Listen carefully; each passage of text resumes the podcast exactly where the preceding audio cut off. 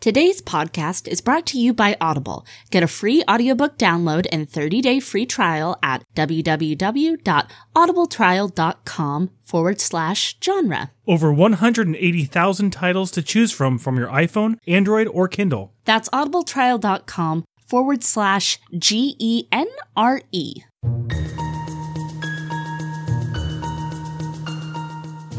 Weirdo Bookworms Unite! We want to share our love of genre fiction with you. Fans of horror, sci fi, fantasy, and more can stop by as we chat about what we've been reading.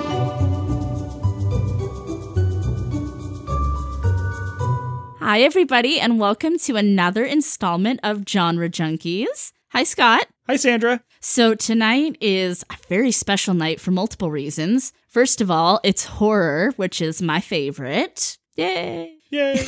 and secondly, this is a very special episode because we have a guest that we've never had on our show before. And this is our dear friend, Kelly, star of stage and screen, and writer and horror aficionado. Hi, Kelly. Hi. Welcome. So much for having you guys. I am so excited to be on here. I am I am a genre junkies junkie. Yay!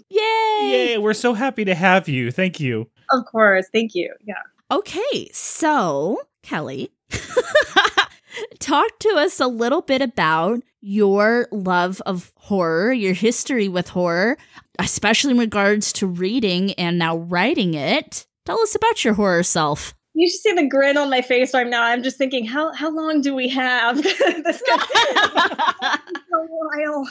Um. Uh. So you know what's funny when i i am someone who is very very easily frightened um as a kid i was always very easily startled and scared so for a while i wasn't as crazy about horror but then there was just a, a turning point at some point in my life in my childhood where i started to just fall in love with ghost stories and all kinds of scary stories I absolutely fell in love with scary stories to tell in the dark, as I'm sure most horror fans our age. Hell yes yeah so there's definitely the beginnings there as well as are you afraid of the dark yes yep mm-hmm. and um, i'd say that was probably my initial introduction and then eventually i started getting more into watching the movies and um, my my dad is a genre junkie as well. He's a, a big horror and sci-fi fan. hey, um, dad. Hey, dad. Yeah, as, as far as uh, reading goes, he he loves Stephen King, and so growing up, I would often see you know those books lying around the house, and I remember seeing it. thinking, "Oh, what's this?" and uh, I I started reading it when I was probably in seventh or eighth grade, and I'm sure most of it went over my head, but I fell in love with it. Oh, and uh, yeah, so those were kind of my beginnings. It sort of started with books and TV, and then gradually grew into film. hmm Yeah, and I, I, started out as a, a, fan of horror, and then decided, hey, I, I want to be in it too. I want to make horror. I want instead of being scared, I want to be the one who scares others. So Oh my god. Yes, I think that's natural. Yeah. and I know that you've written a horror script and Sandra's read it. I have not because I'm I was told I'm not allowed.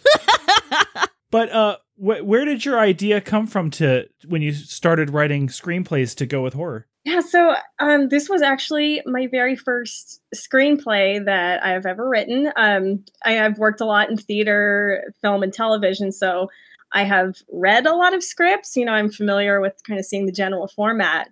And mm-hmm. it really started out as just a, a, challenge to myself to see, you know, can I do this? I, have always loved writing, um, especially creative writing, poetry, uh, you know, fiction, things like that.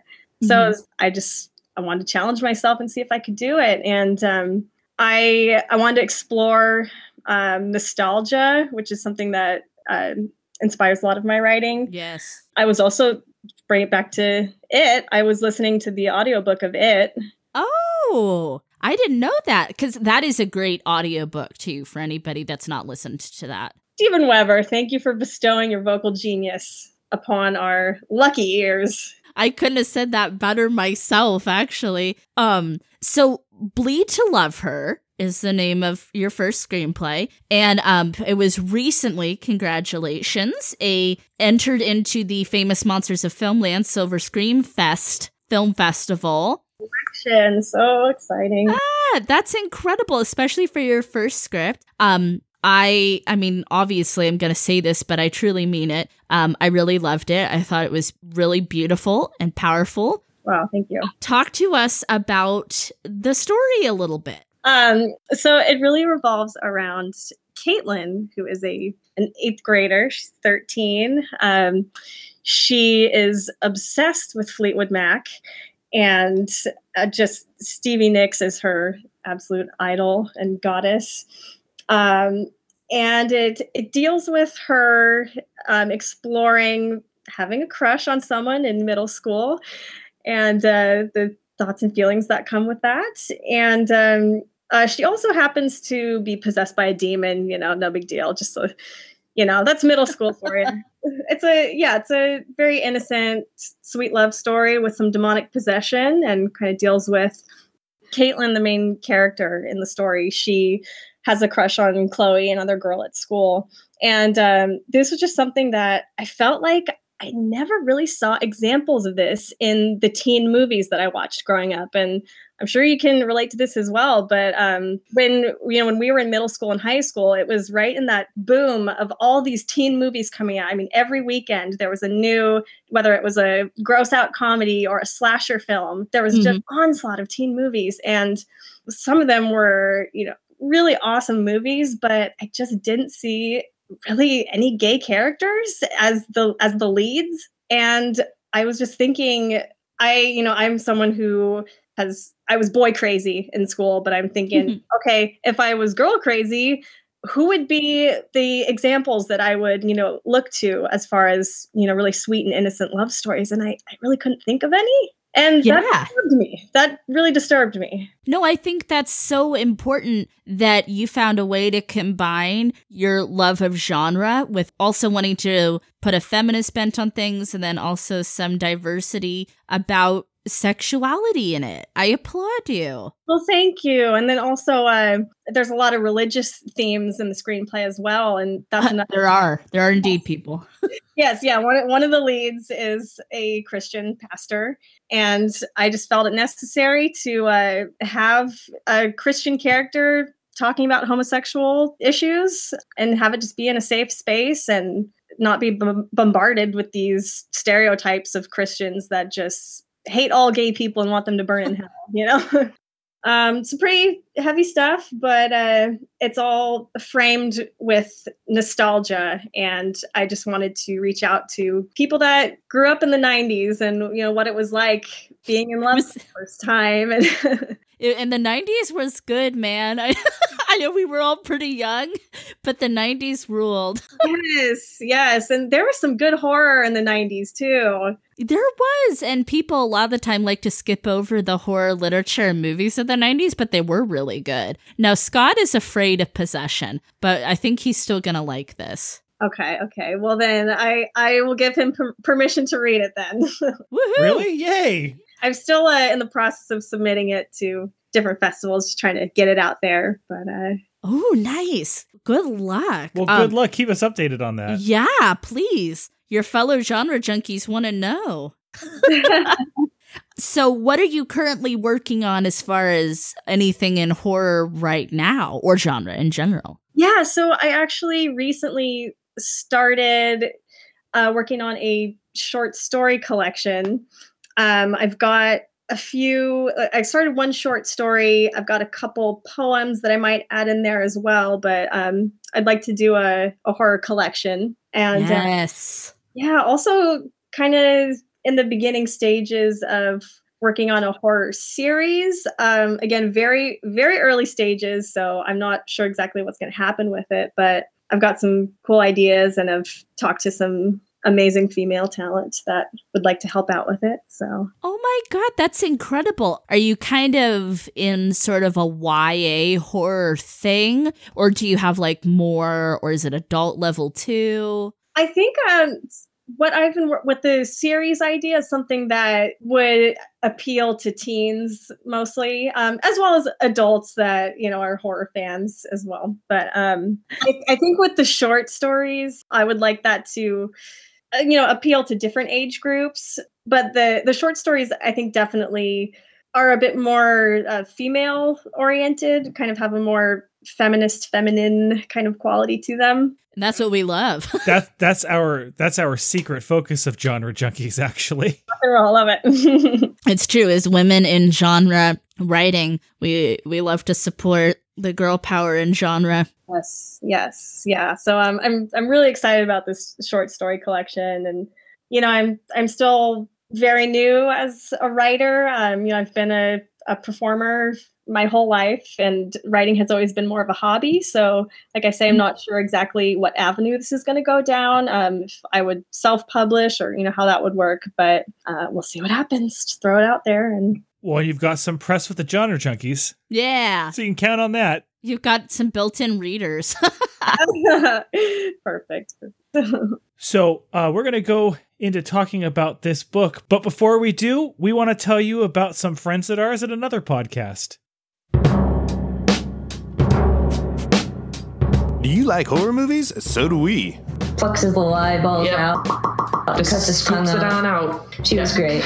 Do you like American Horror Story? So do we. There were some butts. Yep. Killings. Yep. Butt. Yep. Killings. Butt. Yep. Killings. It's over 90% cheek. That's your butt. You see the essence of the butt. Are you into vampires dancing in mesh tank tops? Us too. I was mesmerized by the mesh tank top and leather pants. Are you into high minded film critique and discussion? Because we've got that. And it is beautifully filmed. Like it really, just the stark contrast of colors, like you said. Not your thing? How about a dick joke? His dick, dude. He put his dick in a f***ing pig. Come on. We've also got one dude to give dude perspective. Zombie apocalypse is no time to have your head in the pussy clouds, Mickey. This is survival.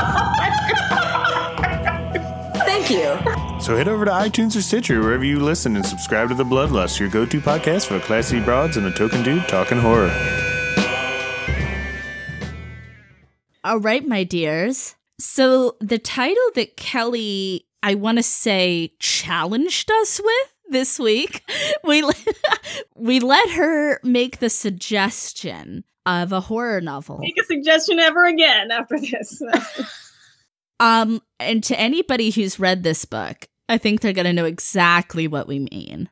uh, the book is called house of leaves It's by Mark Z. Danielewski. Now, just in case you're not familiar, let me give you a, a synopsis here. This is a multi narrated story, uh, first told by a character named Johnny Truant, a self admitted unreliable narrator who comes into possession of a manuscript by the now deceased older gentleman named Zampano. Zampano's manuscript is basically a study of a disturbing and mysterious documentary film called The Navidson Record.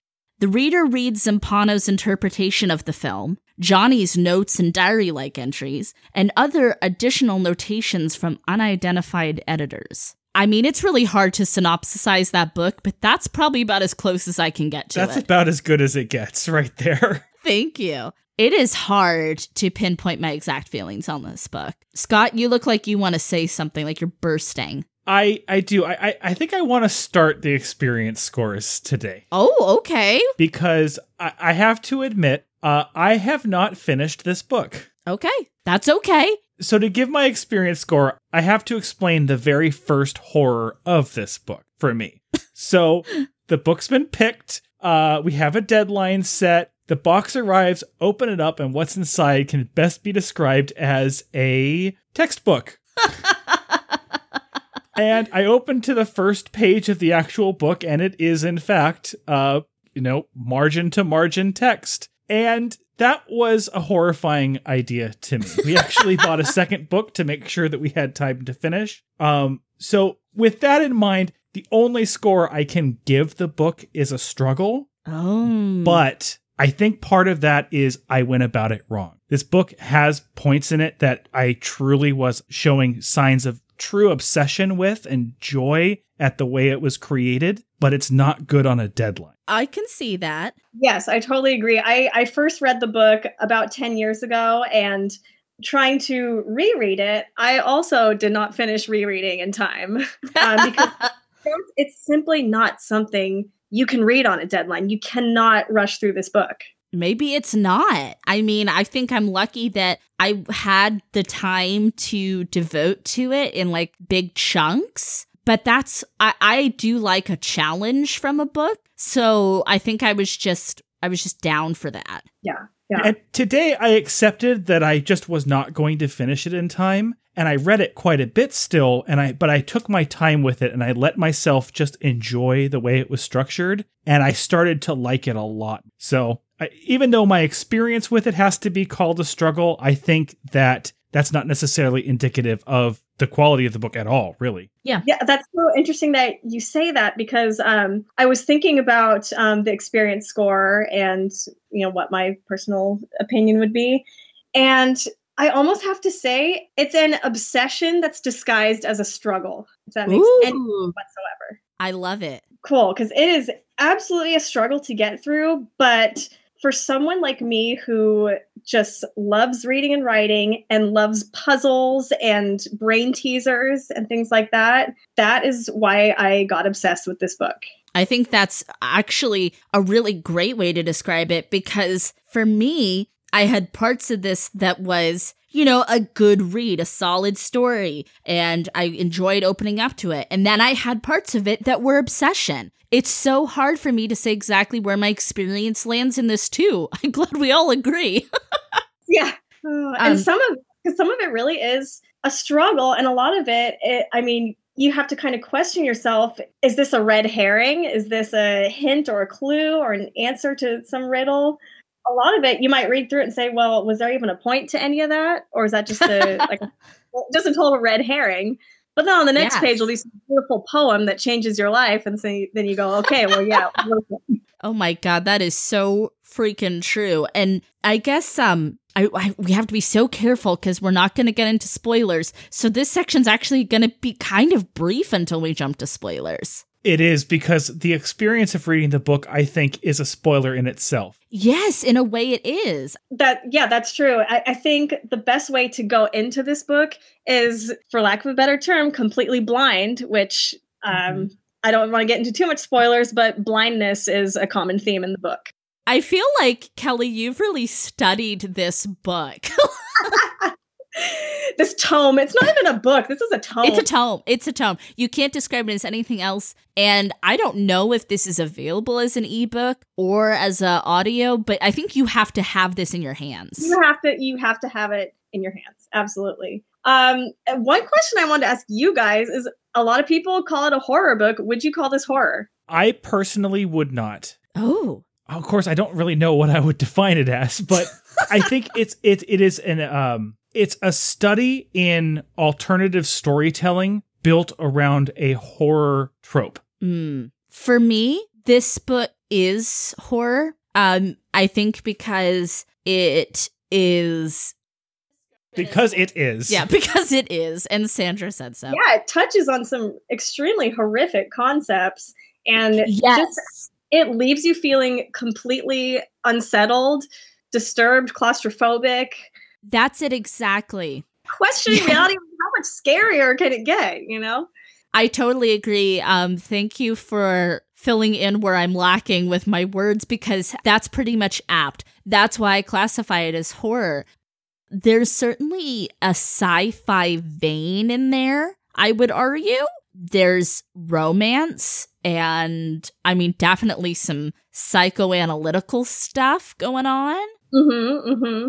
But yeah it's it's it's that's it's hard for me to really put a genre on this book because like i say you know it has all these horrific qualities but i just don't i don't know if i would call it horror Well, when I finally decided to accept the book as it was and experience it the way that I feel it should have been experienced from the beginning, I had a moment where it almost felt like I was Bastian poring over the never ending story. Okay, I Ooh. kid you not. I have a notepad in front of me, and on it I wrote "Never Ending Story." That is amazing. I mean, there, there's this moment when you get when you get absorbed into it, and there was a couple of moments when I felt like I was making a discovery, a connection that no one else had caught before. Yes, this And- is totally. So I, I wrote this note because I was thinking about this is totally for kids that grew up reading the Never Ending Story and thought this is the coolest, you know, this is the coolest book I've ever read. This is what they read when they're grown up and jaded and have been through all of life's you know, storms. And you start with Never Ending Story, you get to House of Leaves. Exa- Exactly. Then you experience some hardships and true horror in life, and uh, this, and you end up in the House of Leaves. Okay, now before we go to our spoiler break, I need to hear from each of you. Where do you land on an appeal for this book? Like, who is the audience? So I would have to say this the appeal for this book is the niche within the niche. I specifically recommended this to you guys because I knew you would you would be part of that group, the few the proud, you know, that would appreciate something like um like I say, this is for this is for the outsiders out there who would rather be solving a puzzle than watching reality TV. For the kids who grew up inspired by brain teasers and riddles and would rather be in your room reading and writing than outside playing with your friends. okay, I'm getting a little intense here, I know. Long story short, um, yeah, I'm going to give this a hardcore niche appeal score. I agree. It is definitely hardcore niche. Um, I and I don't want anybody who's remotely curious about this book to be afraid. I want you to be excited by like this gauntlet that we and the author is throwing down for you. Are you the niche of the niche? And I think this separates people because this book, as if you look around reviews, it is polarizing. And I think it's an incredibly exciting thing for people who love genre books to read and experience and find where they land in this discussion. And that is what makes art good is it should be polarizing. It should make people feel feels. I think that it is a polarizing book, but I actually disagree with both of you. What? I actually am going to give this a general appeal score.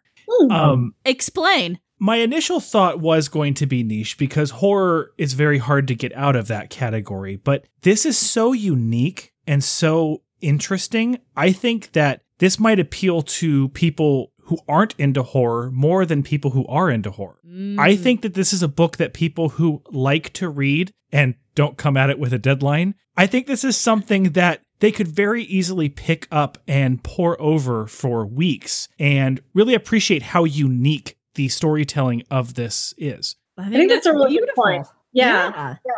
perfect i mean i because yeah because i could see i mean someone who is very into uh, classic literature um, Mm. philosophy psychology um, yeah i could see them really enjoying aspects of this book for sure I totally agree. And Scott, you may have changed my opinion on it because I guess part of that challenge aspect is I just want readers to read this book and see how they take it and how they interpret it and what genre it fits into for them. Yeah and i think also just to kind of step outside and looking at how we're viewing this book um, as people who might feel like um, outsiders or people who are you know very much into the arts and you know feel kind of lonely i think a lot of times we like to feel like we're part of some kind of elite club like like a secret club like oh you know we understand this book and you don't because it gives us a chance to to feel like you know we are understood or we understand each other Yeah, having an agency. Yeah. yeah and so i think maybe there's there's part of us that's like ooh we don't want the the masses to like this book because we want to stay comfortable in our little club so so thank you scott for kind of opening our our minds a little bit. I totally agree. And there's a reason why it says in the beginning that this book, this tome, is passed around to people on kind of the fringes of society and kind of those who go against the grain. So yeah, um, it's certainly a great challenge. And we're gonna talk spoilers. Kelly's gonna stay with us. So we're gonna take a quick spoiler break and be right back. Enjoying the show? Please like and subscribe on iTunes. You can find us on Twitter and Instagram at Genre Junkies. And don't forget to visit the website, genrejunkies.com.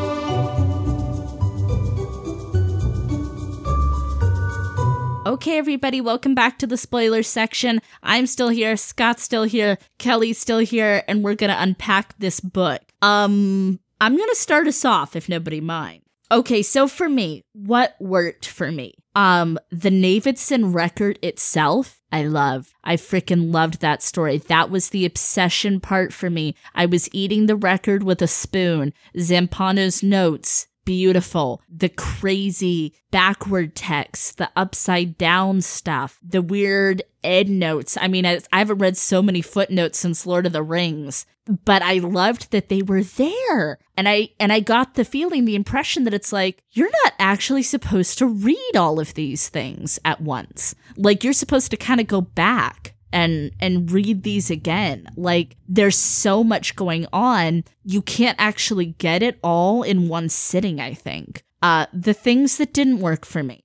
Johnny Truant. I'm sorry, he didn't work for me. Um I found him his tales of sexual pastimes and drug use uh, were a tiring distraction for me from a story that otherwise compelled me. And when I go back and I think about his diary like entries, and of course the letters from his mother, I love those. I just didn't want it in this book for me. I love the idea of truant, but I love that because, as I've said many times before, unreliable narrators are my favorite. Right. And those sexual exploits, I don't think any of them were true. Oh.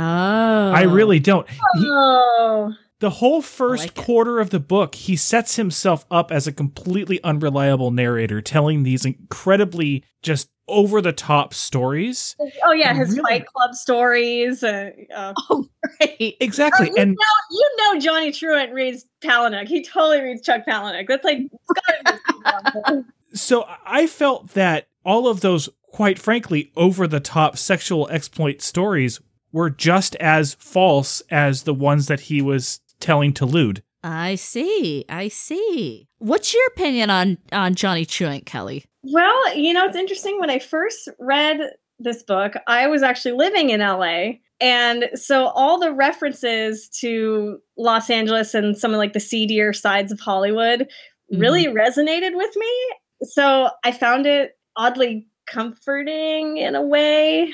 Um, just yeah, just kind of the the relatability. Not that I related to any of his stories at all, but um, just yeah, just kind of the references to that seedier side of Hollywood. And you know, I was working in the entertainment industry, and I still do. Yeah, so they're definitely it was just interesting. The other thing I really appreciate is my favorite part of the book is there's a footnote at, at one point after one of his stories that says, for more information, go to Appendix 2B or whatever it was. And it was letters from his mother. Mm. And that just completed his whole character for me. It gave me Yeah. Th- that was such a wonderful way to tell his early life and and again set him up as an unreliable narrator because you realize that some of the stories that he's telling his mother are fake and it made me feel for him a lot more after I started reading that. A hundred percent. I'm see, curious, I, did- I didn't do it the way you did. I read it after. Oh, okay. I didn't follow his appendices. so you went you went from cover to cover? Yes, I did. I went cover to cover. Oh. Maybe I did it wrong. I don't really think there know. is a wrong way to do it. Fair enough.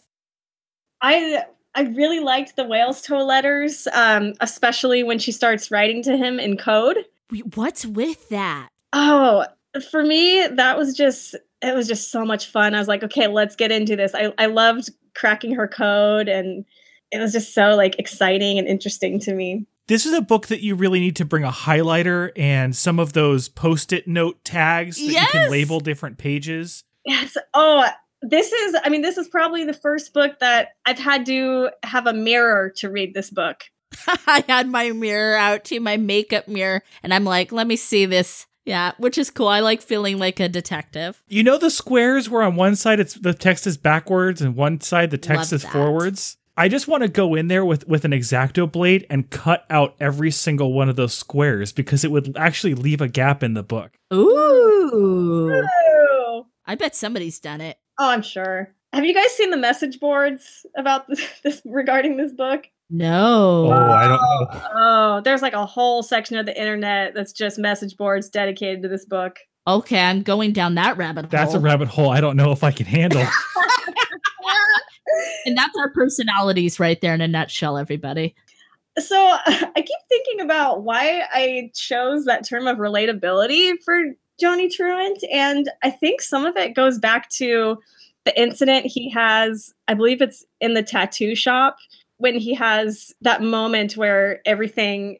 I don't remember how what he refers to it as, but he has some kind of blackout, some kind of scary experience. Yeah, so he has the breakdown in the tattoo shop, um, and the way he described it almost sounded like a form of like a panic attack or derealization or some kind of depersonalization.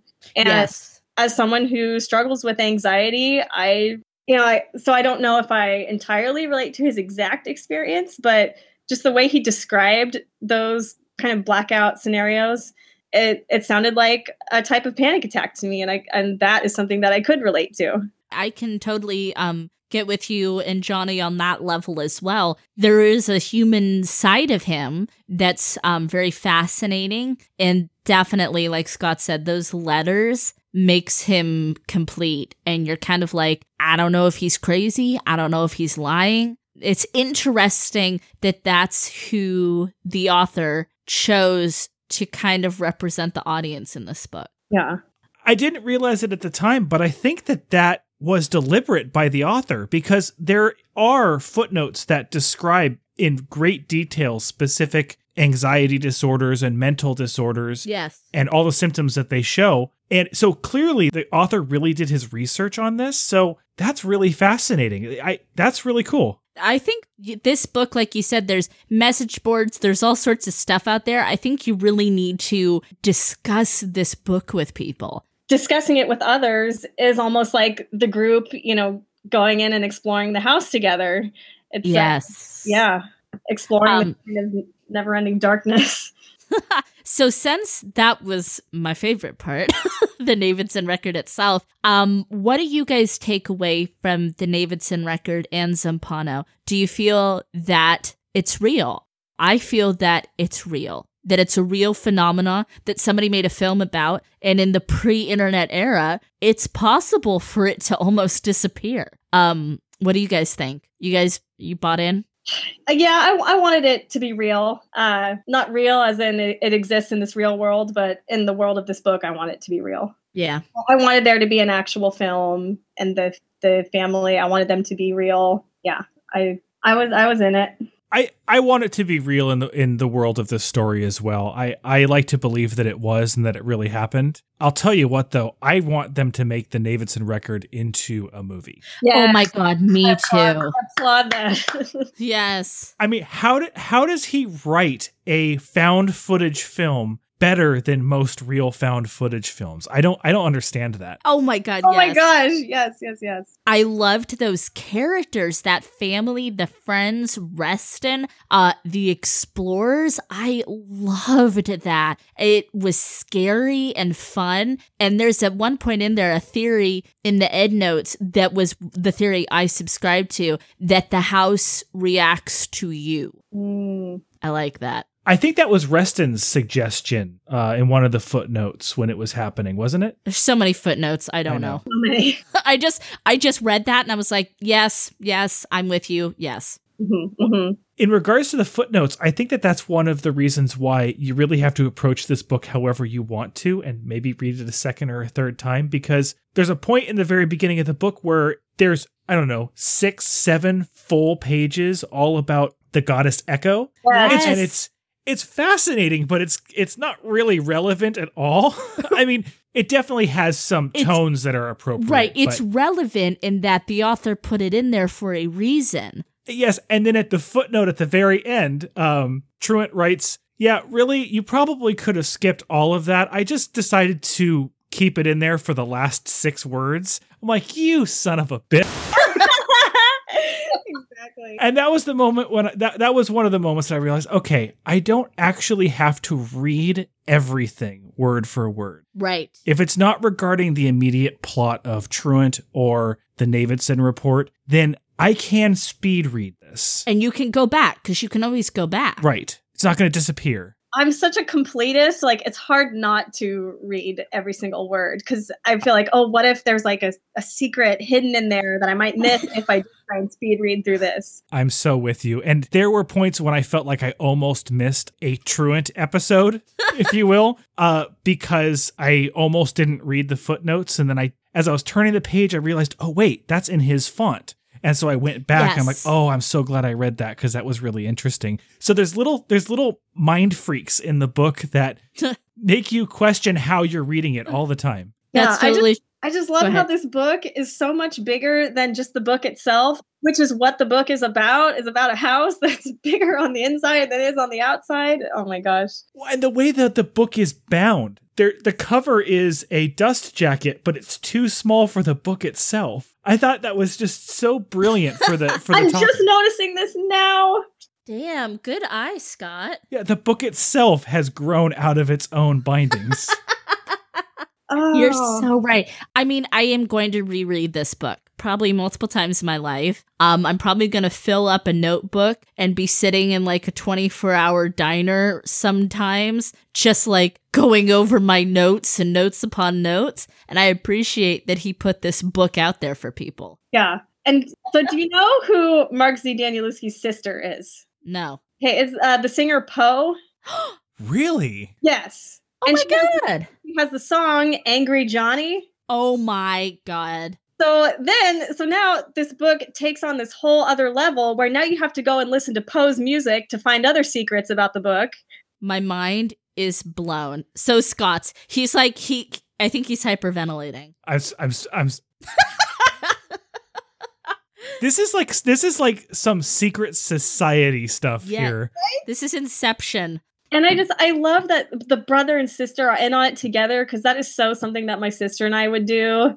Like, I just love, I love the sibling connection there. Same season. I didn't even know it existed. And now that just added a whole other fun, cheesy top crust layer to this book. So now we have to go and listen to her album Haunted. Gosh, you guys, I think we might be starting a cult on House of Leaves. Yeah, we'll just have we'll have a monthly episodic podcast on our our House of Leaves discoveries and theories. It could be done. Track eight is Five and a Half Minute Hallway. Whoa. Wow. What album is this? So the album is called Haunted. It came out in 2000. Yeah. Oh my goodness gracious. Yeah. Yeah. I love it. I love it. I, I love how it becomes this whole interactive experience that, like I say, it's so much more than just the book itself. It is. It is. And I feel like in a lot of ways, this book was kind of a ahead of its time. in a Yes, weird- this is, and this is augmented reality. Yeah. Wow. y- y- Yeah. Yes, it is. yeah, you're right. Okay, everybody. So, I mean, obviously, um, you could write an entire dissertation on this novel, unpacking it, discussing it, uh, maybe teach a college course. I, I don't know. I think it's all very possible. Maybe there is a college course, but Cool for that course. I would do that. absolutely right. Is it available online? So, Kelly, just give us, because you're the expert on House of Leaves among us, what should we use for our execution score uh, object? Oh gosh, uh, something like uh, how many endless hallways or spiral staircases? Or I think I think you hit the nail on the head. Okay, I'm gonna lead us off. And uh all right. For pure execution of something that I think was a brave book to write, an experience for readers, um, something that's reminds me of other things I've seen or read in genre. Even though everything didn't exactly work for me, there was so much undiscovered, unfamiliar stuff for me to experience in this book. I'm going to have to give it an execution score of eight spiral staircases out of 10. I'm going to pass it to Scott.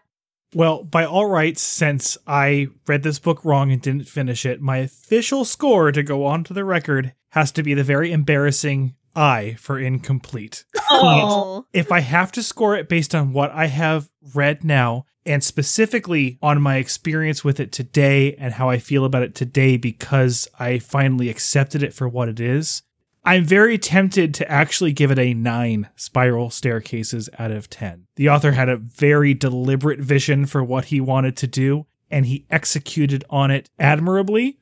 There's not much else to compare it to, which works in its favor. Yes. Uh, so as it stands, I don't know how he would have done it any differently because it is so unique. Kelly? Yeah, I I am just in awe of all the work and research that went into creating this augmented reality reading experience. Um, you guys hit a nail on the head. There's not much more I can add. Um, I have to give it an 11 spiral staircases out of 10 because my experience score is bigger than the score system itself, much like the Oh! oh! Mike I like it. Mic drop moment.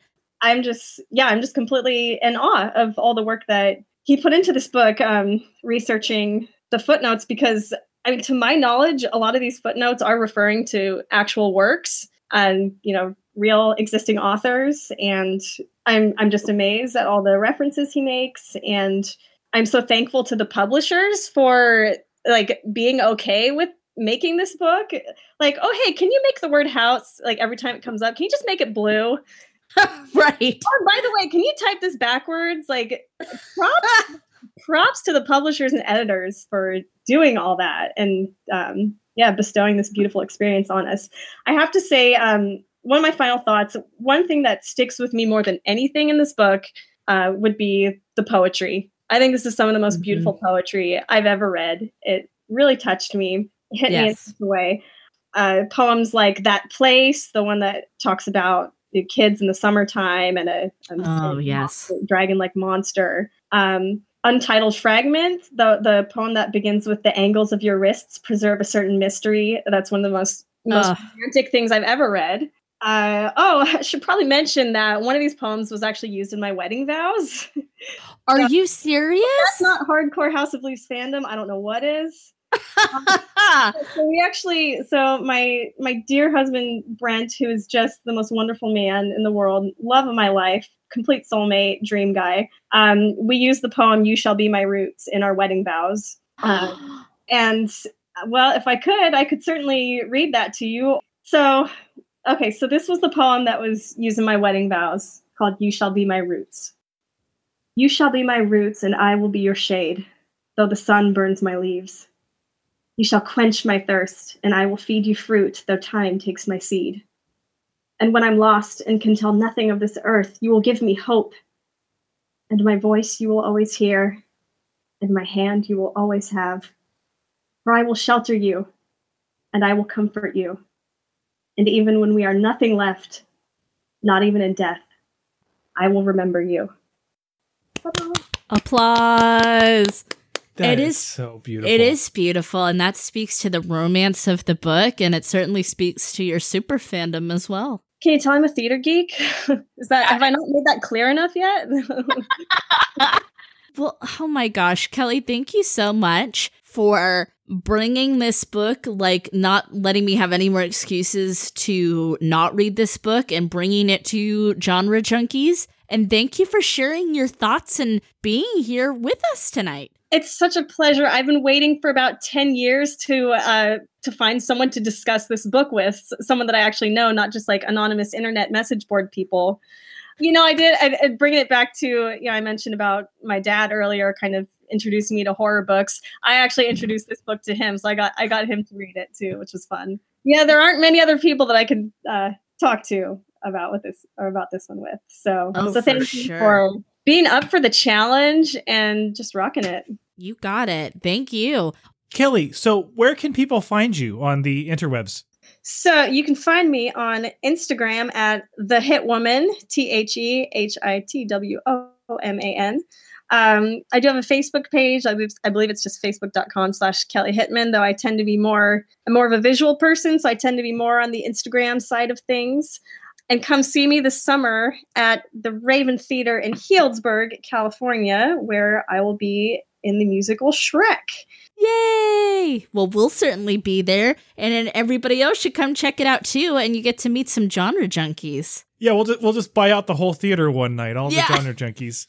exactly. Shouldn't be a Okay, problem. that would make my day. That would be amazing. Um, yes, we open June 22nd, and you can buy tickets at uh, raventheater.org or um, at the theater itself. Beautiful. All right, guys. Thank you, Scott. Thank you, Sandra, I guess, and thank you, Kelly. And thank you, Kelly. Thank you so much. Um, thank you guys so much for having me. This has been such a joy to unpack this this beast of an of a I was gonna say novel, but what do we even call it? What do we A tome. a tome? Thank you for just exploring this tome with me, going on this journey.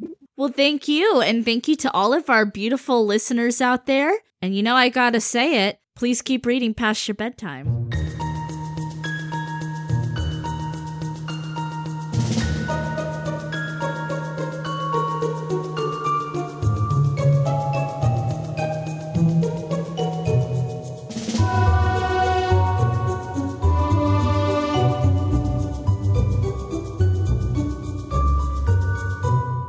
Okay, Uh, did I said experience score? Is that the right term? Did I call it the right thing? Beautiful. You're fine, yeah. Execution. Shoot, execution. Should I try it again? What did you call it? Experience. I, I said experience instead of execution. That's Uh, it. it's fine. It doesn't matter. Okay. I think you did it It's cool. beautifully.